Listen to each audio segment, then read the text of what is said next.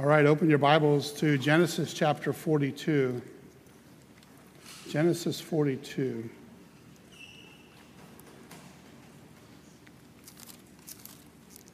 Almost done with this great book. Still got a little while, but seems like we're on the home stretch at least. And we've had some pretty dark and gloomy weeks uh, studying the life of Joseph. A lot of wrong been done to this, uh, this young man. And last week we entered into new territory. Back in the, in the matter of a day, maybe even a few hours, Joseph went from rotting in the king's dungeon to riding on the king's chariot as second in charge of all of Egypt. Imagine that. You go from the dungeon, you change your clothes, you're put there on the, on the king's chariot, and, and the people of Egypt are bowing down before you. Nobody would have seen this coming. I mean, how does a kid who gets sold into slavery by his brothers, gets falsely accused by his master's wife, and, and again, then ends up forgotten about in prison, end up to the point where he is lofty and exalted? Well, I think it's because there are no accidents in the mind of a sovereign God. And so, what seemed like decades of chaos and confusion in Joseph's life was actually part of a calculated plan by a sovereign God. God was orchestrating everything behind the scenes. And by orchestrating things, He's going to preserve the, the messianic line. He's going to save Israel from a worldwide famine. He's going to bring salvation to the whole world.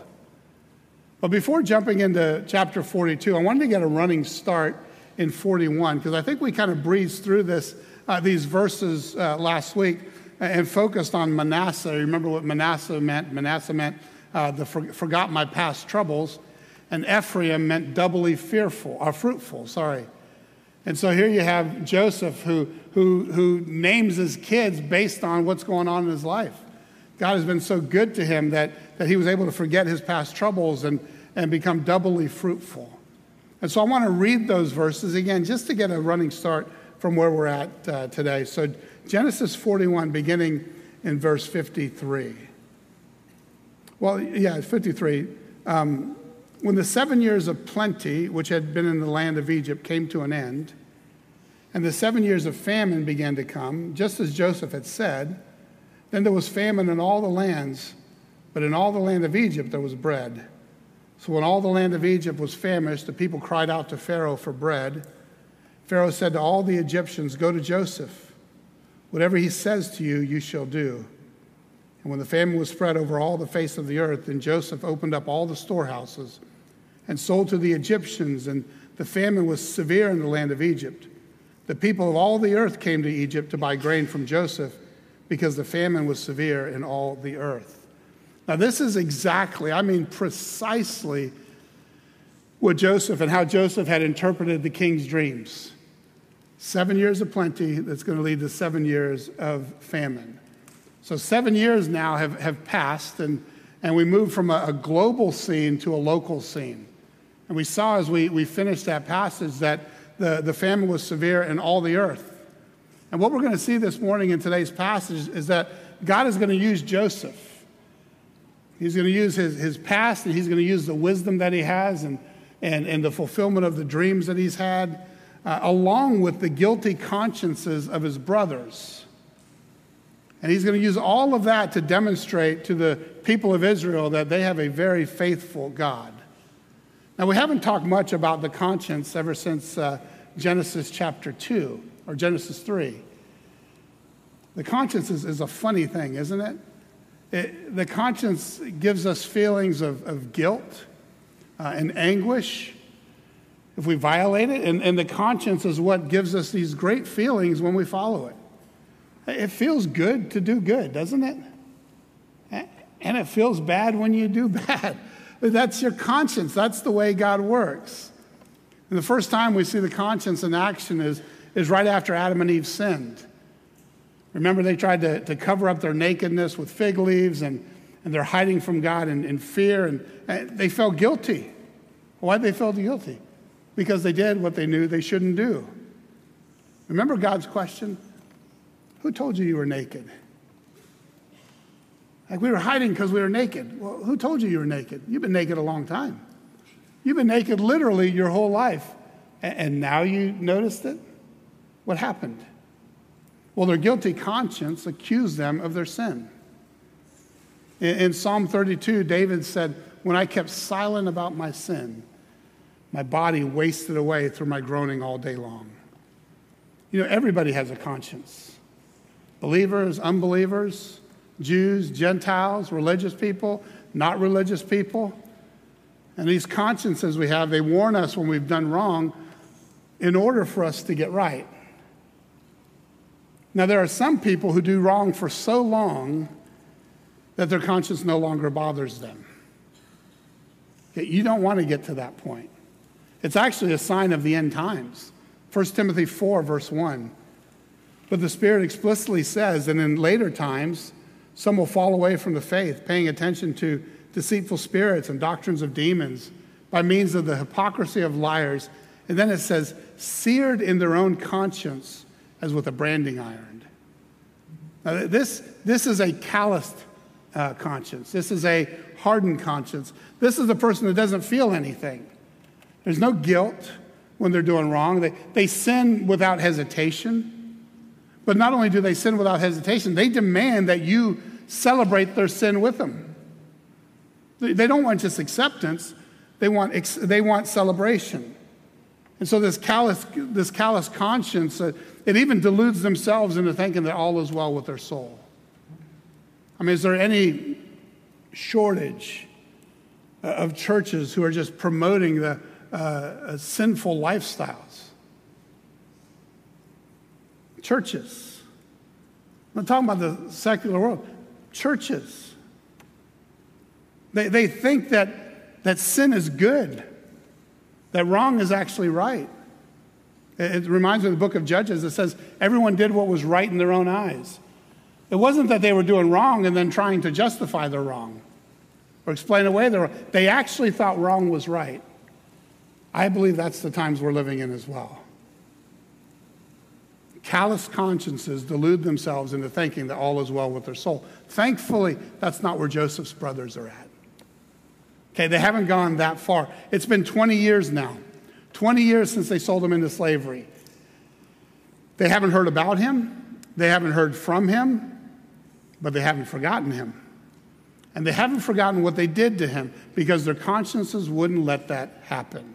So let's just start in verse 1. We're going to do uh, 42, 1 to 28 this morning, but let's start in verse 1.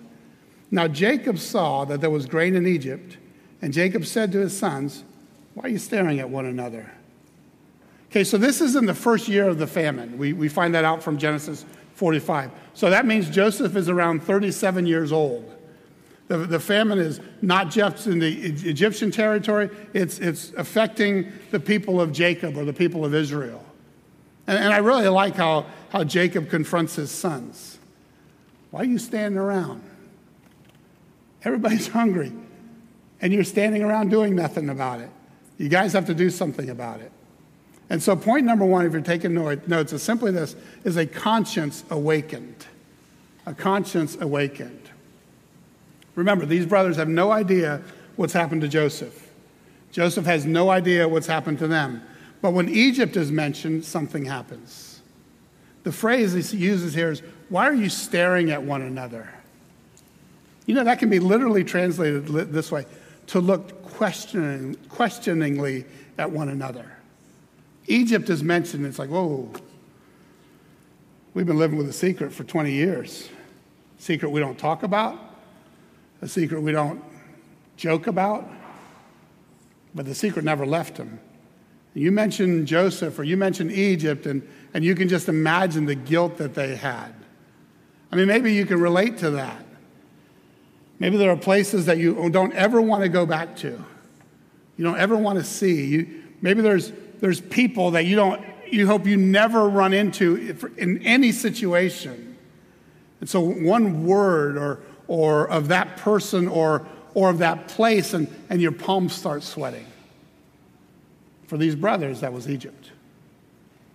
Because they knew what they did to their brother. Look at verse 2. He said, Behold, I have heard that there is grain in Egypt.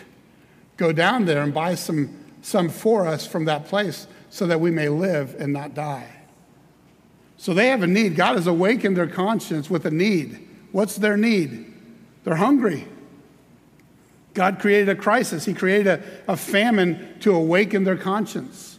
By the way, that's often how God works. He allows crises to happen in our lives to, to move us from where we are to where He wants us to be.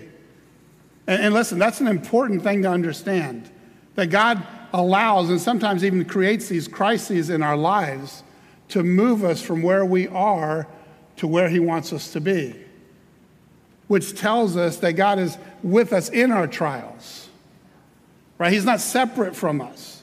And, and if we don't get that fundamental truth, like if we, if we don't see a good perspective, a proper perspective of God in the midst of our trials, then when trials come, what happens to our faith? It's certainly not strengthened. In fact, it's probably weakened. If our, if our belief about God isn't strong enough to, to, to withstand trials, then what happens to our trials is our trials become excuses to sin. Because for some reason, God let me down. He didn't do what I expected him to do. Ever been there before? Have you ever had a trial so difficult that you actually think that God abandoned you?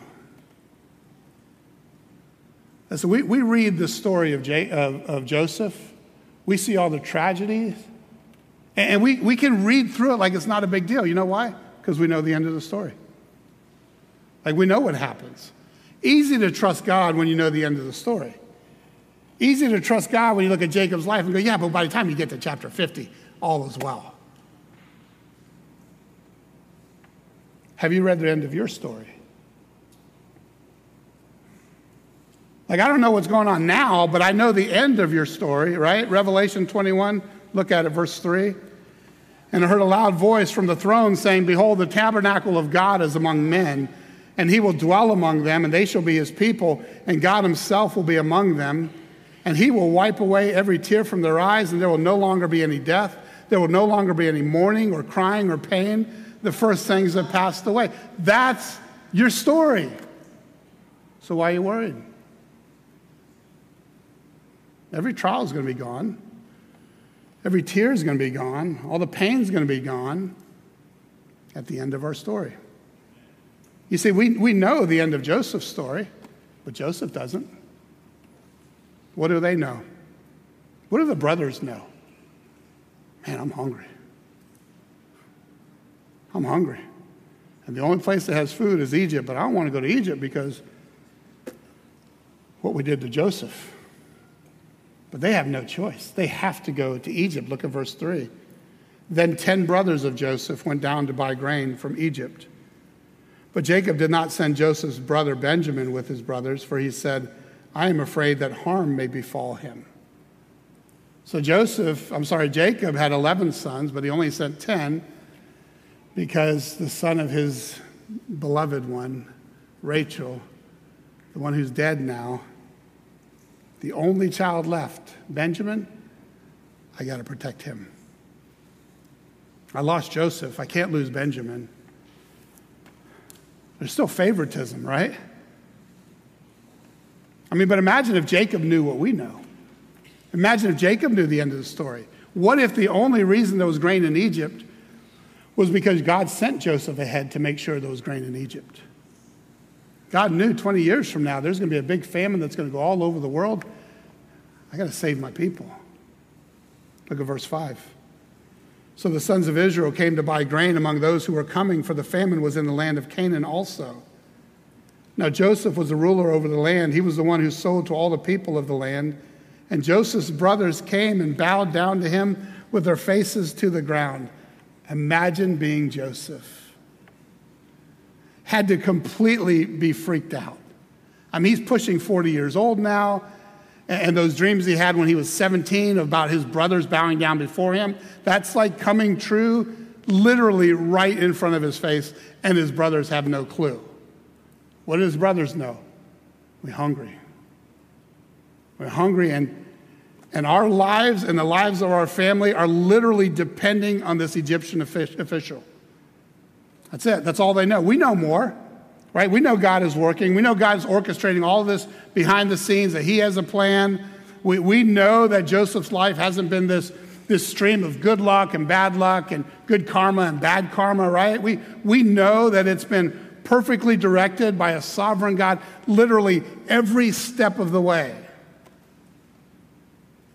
And we know that God is awakening their conscience.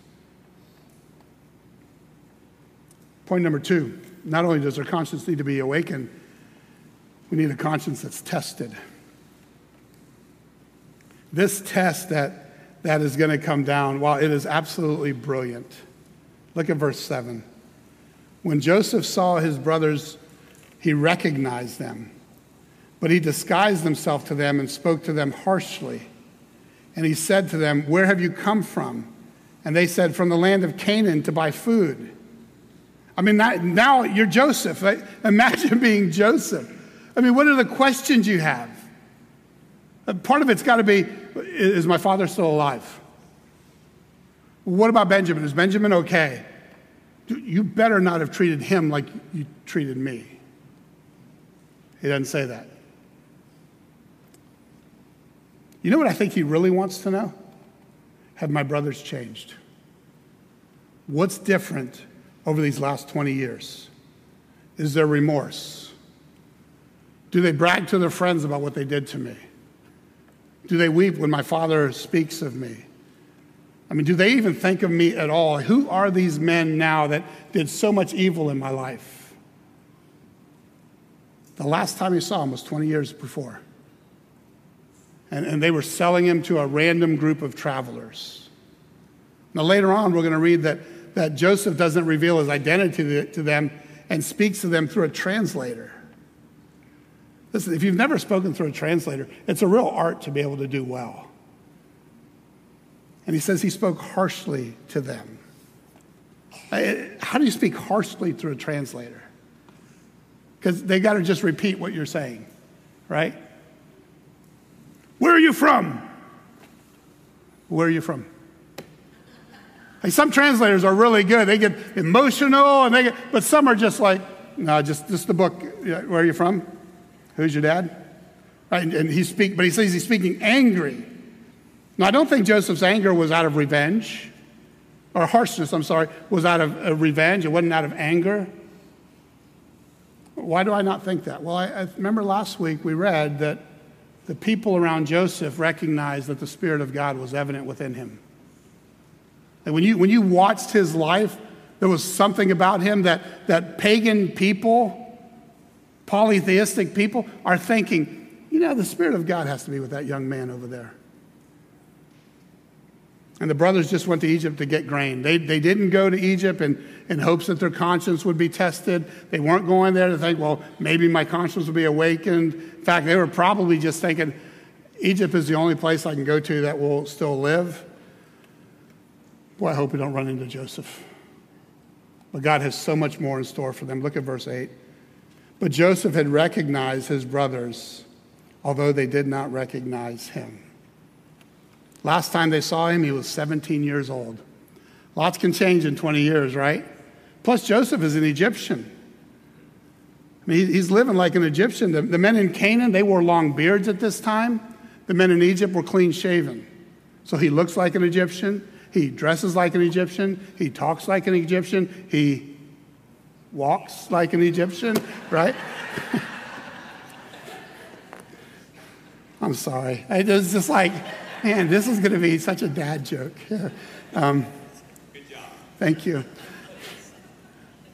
Plus, I mean, if, if any of them, even if they thought, well, we might run into him, they probably thought that they'd, they'd see him maybe as a common slave Maybe, maybe as a beggar on the streets. I mean, he's the last person in the world that they would expect to see on that day in that position.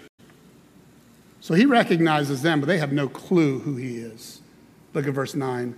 Joseph remembered the dreams which he had had about them, and he said to them, You are spies. You have come to look at the undefended part of our land. And so Joseph was not playing games with his brothers right? He, he, he named the one Manasseh. The, the goodness of God has, has made me forget my past, and now he remembers. Because God brought those dreams back to his mind. And he realizes, I believe, that, that he's now an instrument for their instruction and for their correction. The first thing he does, he calls them spies. Look at verse 10. Then they said to him, No, my Lord, we're not spies, right? We're, but your servants have come to buy food. We are all sons of one man. Look what he says. We are honest men. Your servants are not spies. Yet he said to them, No, but you have come to look at the undefended parts of our, our land. But they said, Your servants are 12 brothers and all, the, the sons of one man in the land of Canaan. And behold, the youngest is with our father today, and one is no longer, what's he say? Alive. We're honest men. We're not spies. We're honest men. And, and, so we're so honest that the one that Benjamin stayed back, but the other one, the other brother that we're talking to actually right now is dead, except he's not. Okay, so what expression is on your face if you're Joseph? I mean, what self control Joseph has here? Remember, and this is, he's speaking through translation. So he's hearing it twice. Right? Because he, he knows the, the Hebrew language, he knows his language. He's hearing this twice. He's got to sit there and, and fake the, the look and wait till the translator translates it. So they're talking about him while talking to him. But they don't know they're talking to him because they think he's dead. I mean, can you imagine? What if they say, well, what really happened, I mean, we're honest men, and so we were jealous of our brother because he was our father's favorite. In fact, he bought him a coat, made it his brand new coat, so he's no longer part of us, like helping with sheep. Right now, he's, he's, the, you know, he's the foreman now because he can't get his coat dirty. So we were jealous of him. We got mad at him. He's checking up on us all the time. And so we threw him into a pit. But we don't feel bad that he's gone. He deserved what he got. They give no details at all. You know what they're doing? They're just trying to save their necks and fill their bellies. That's it. They, they just, they're just hungry. And so we're honest men, you know? I mean, maybe they, they repeated that lie to themselves so much that they actually believed that what they did was right. Verse 14 Joseph said to them, It is as I said to you, you are spies. By this you will be tested by the life of Pharaoh. You shall not go from this place unless your brother, youngest brother, comes here. Now, listen, there's a really important word here. Circle the word tested. Tested. You, you see this word elsewhere in the Old Testament. Jeremiah 6, verse 27, it says, I have made you an assayer and a tester among my people, that you may know and assay their ways. I had to look up that word assayer. You know what it means? It's a fascinating word in light of what this, the, the test here.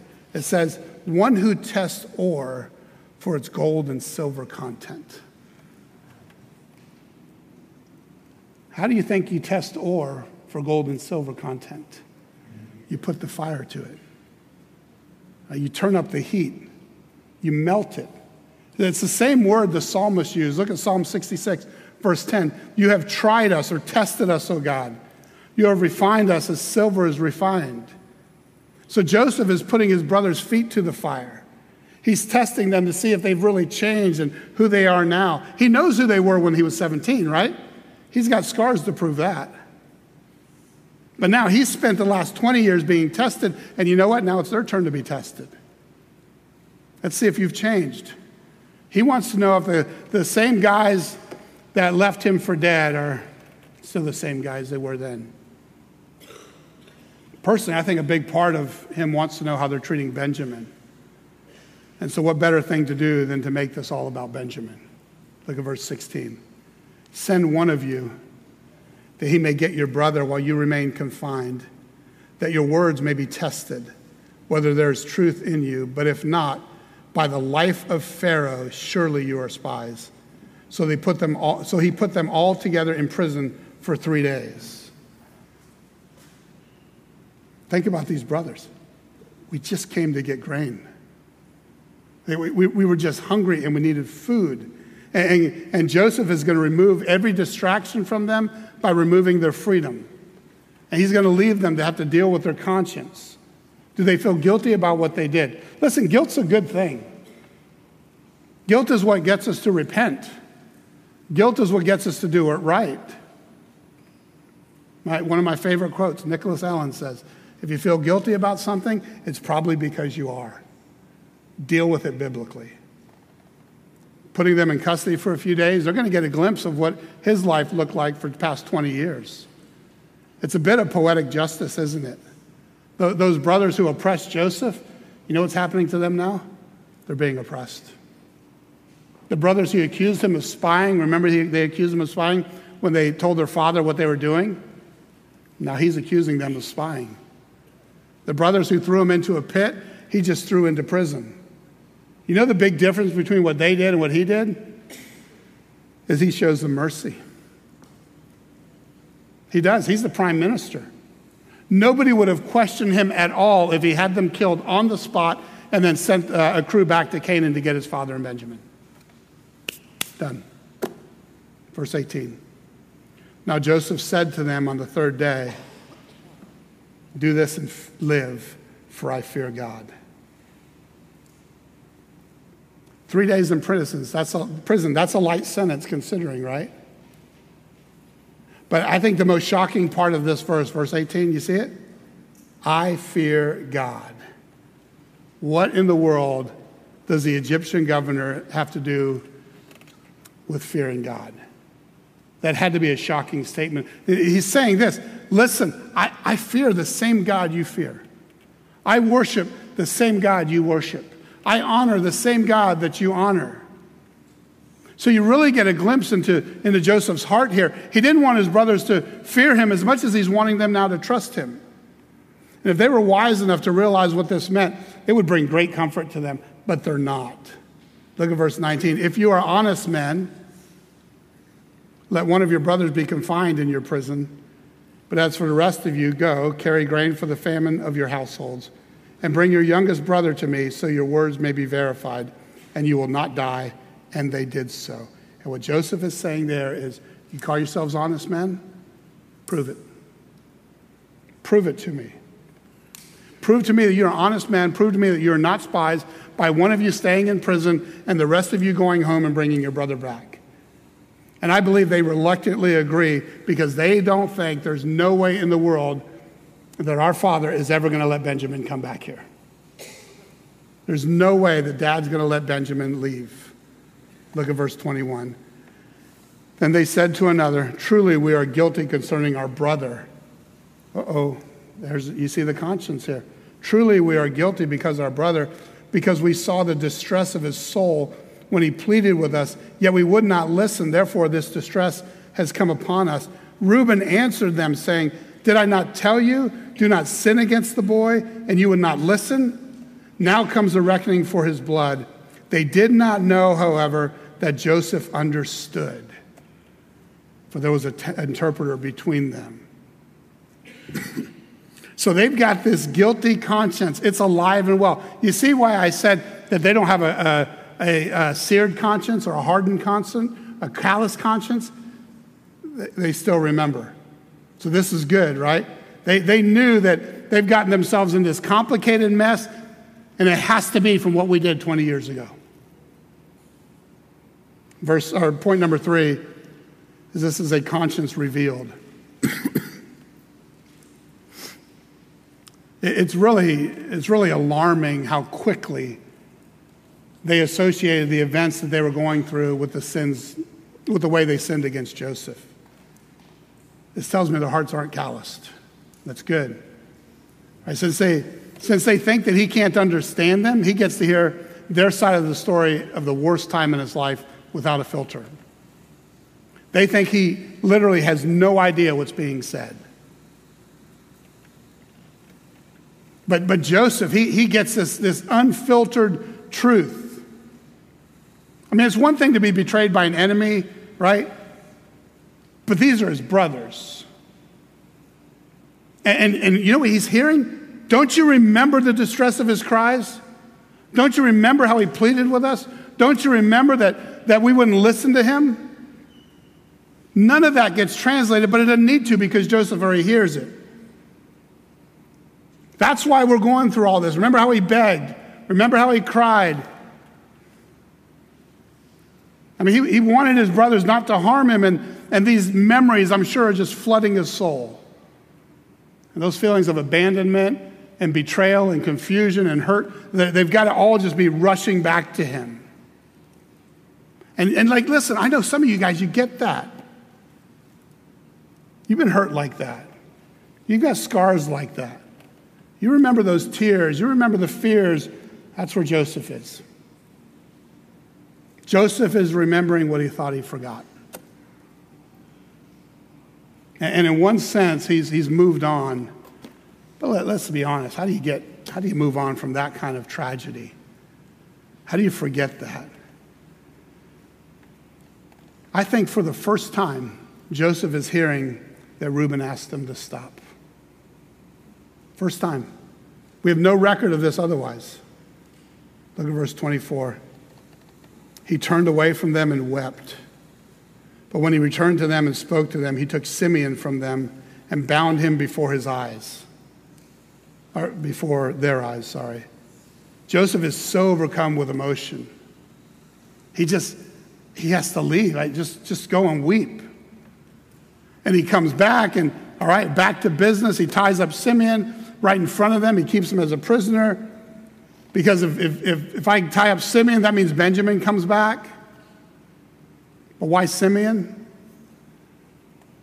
I, don't see where the text really tells us. I think, I think he must have volunteered. When did he volunteer? Maybe it was during those three days in prison. Listen, guys, if somebody's got to stay back for you guys all leave, I'm willing to do that. Look at verse 25. Then Joseph gave orders to fill their bags with grain and to restore every man's money in his sack and to give them provisions for the journey, and thus it was done for them. So they loaded their donkeys with their grain and departed from there. Listen, this is not a practical joke. Joseph is being intentionally kind. Joseph is a spirit filled man, man in an elevated position who is not overcome by evil, but has decided to overcome evil with good. He's being kind to them, even though they haven't repented. There's not been a confession. And so that his kindness is purely an act of grace. He demonstrates love for them and care for them before they did anything to deserve his love and care. Look at verse 27. As one of them opened his sack to give his donkey fodder at the lodging place, he saw his money, and behold, it was at the mouth of his sack. Then he said to his brothers, My money has been returned, and behold, it is even in my sack. And their hearts sank. And they turned trembling to one another, saying, What is this that God has done to us? We don't know which of the nine brothers opened his sack to find the money. What we do know is all of them were scared because of it. We also know who the brothers think did it. They don't blame Joseph, they say God did this. And so this is a test. From Joseph? Sure. Also from God. Because what they will do with, with the money is going to reveal where their hearts is, hearts are. That's what Jesus said, right? Where your treasure is, that's where your heart is. But doesn't it seem strange to you that their hearts are afraid? They literally just won the lottery. They're going to be able to save their family, and, and, and their hearts sank. Instead of being happy, they're scared. Not, well, why are they scared? Well, probably because they were already accused of, of being spies. Now they're going to be accused of being thieves. Why? Because of their conscience. The conscience was convicting them. They, they were guilty of what they did to Joseph, and they knew it. And so, even when the kind things happened to them, they, they couldn't even deal with that. And, and then we just stopped the text right there. And I wish we could had another hour because we could finish the rest of the chapter. so it's an awkward place to, to stop, but we'll pick up there next week. But let's get some application here. What do we do about our guilty conscience? Number one is prepare for famine. Now, when we think of a famine, we, we typically think of a famine being a lack of food or water. That is not the problem in the majority of our lives. I often you know, laugh on, on those Saturday nights, the last Saturday of every month when we do a prayer meeting together. And, uh, and I drive by, I think it's on the corner of 36th and 7th, and there's a guy standing with a sign for free food. And I think, wow, what a fortunate country we are. That we actually have to market that there's free food. Like, we, everybody has such a need that, hey, we, we have to tell you, we have to advertise for free food. But if you want food or water in Marion County, there are numerous. The last I knew, there were 17 hot meals in our county available each day. If you could get to each one, there's 17 hot meals a day put on by churches and put on by local um, organization. So I'm not talking about that kind of famine. I think there's a kind of famine that's more relevant uh, to us, and the prophet Amos spoke of this. Look at Amos chapter 8, verse 11. Behold, days are coming, declares the Lord, when I will send a famine on the land, not a famine for bread or a thirst for water, but rather for hearing the words of the Lord. I, I believe this is something that happens in the last of the last days, but I think we're seeing signs of that already. It seems that those days are real close to us because Uh, the churches now are exchanging God's word for emotionalism, and fog machines, and light shows. I, honestly, I wish we had more pastors who would just stand in a pulpit and then open God's word and just preach it. I, if you want to hear God's word, preach it. You don't have to dress it up. It doesn't have to be fancy. You don't have to walk like an Egyptian. None of that. You just preach it. It's just God's word. It, uh, Spurgeon said this. He said, The word of God is like a lion. You don't have to defend a lion. All you have to do is let the lion loose, and the lion will defend itself. And the closer we get to these days, the less desire there's going to be for God's word. Don't be that person. 2 Timothy 4, verse 3 For the time will come when they will not endure sound doctrine, but wanting to have their ears tickled, they will accumulate for themselves teachers in accordance to their own desires and will turn away their ears from the truth and will turn aside to myths. We don't need flashy, attention seeking pastors, Owen Strachan said.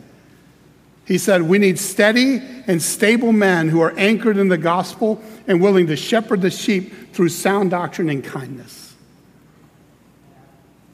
And we need to sit under faithful teachers like that and then live out what the scriptures tell us and then be faithful teachers ourselves. That's what we saw in Ezra, right? We, last week or the week before. Ezra had sought to study the law of the Lord and then to practice it and then to teach it. You study it, you practice it, and then you teach it. And the more you learn God's word, then you know what happens? You're never satisfied the more you want. The more time you get in God's word, the more time you want to be in God's word. The less time you get in God's word, the less hungry you are for it. And so for a little while, it may be just a duty. You just, it's, it's, it's six o'clock in the morning. That's what I do at six o'clock in the morning. I study God's word. And the more you're in God's word, the more you're in God's word, next thing you know, it's 7.15, you go, I needed to leave at seven. Oh my, I'm going to be late. That's okay, right? You just, it's just a hunger. It's a drawing. And, and I see it with you guys. But the less you are, you don't want it.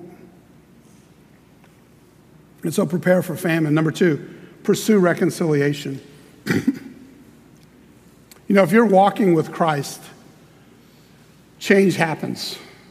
Like you can't help but change. There may, th- there may be things in your past that you wish never happened, but praise God, He made you a new creation. And, and the sins of your past may remind you, but the sins of your past don't have to define you. You're new. You're not like a better version of the old you. You're actually a brand new you. Joseph knows if my brothers have changed, it's going to be obvious. If we've changed, then reconciliation is obvious. Repentance is obvious. Dealing with our sin is obvious.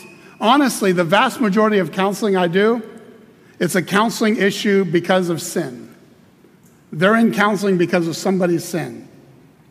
It might be their own sin, it might be somebody's sin against them, right? But sin is typically the problem. Just think about every person in this story. Could Potiphar's wife have used some counseling? Yeah, why? Because of what she was pursuing. Could Joseph have used some counseling? Yeah, think about all the difficulties that came upon him. Could Joseph's brothers be, um, uh, have used some counseling? Yeah, think about all the sins that they committed. Think about their life now. Now they're in the famine, their anxiety. How are we going to tell our dad that Simeon's back there and, and he wants Benjamin next? And oh, by the way, we're still dealing with that thing we did 20 years ago. And so the process of, of reconciliation begins with confessing sin.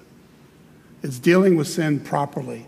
You confess it to God, you confess it to those whom you've sinned against. And in some cases, you might even have to pay restoration to the person you sinned against.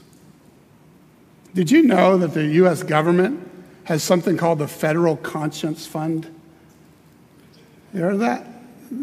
So, so they collect money from people, or they take money, they accept money from people who know they cheated the government anonymously, okay?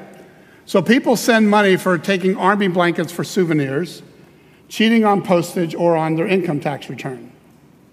But, but our consciences, they're, they're notoriously weak. So one man wrote the IRS and said this I cheated on my taxes and I can't sleep at night. Here's a check for $100. If I still can't sleep, I'll send the rest that I owe.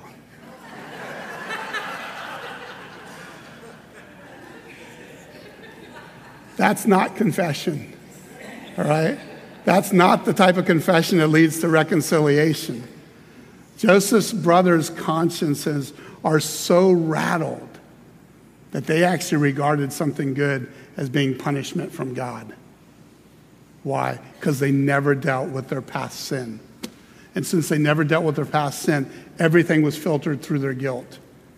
And when your conscience feels guilt and shame, then you need to deal with it biblically. And when you do, wow, the change is evident to all. Joseph knows if these guys have changed, then they're going to be true to the word. If these guys have changed, then they're going to return for Simeon and they're going to bring back Benjamin because that's how repentance works. And the last one, number three, is embrace grace. In a few minutes, I asked Josh if he, we could do the song Amazing Grace. Most of you are familiar with the story. Uh, I'm not going to share the whole thing this morning, but it starts with Amazing Grace, how sweet the sound that saved a wretch like me, written by a guy named John Newton, who was a slave ship captain he was a wretch.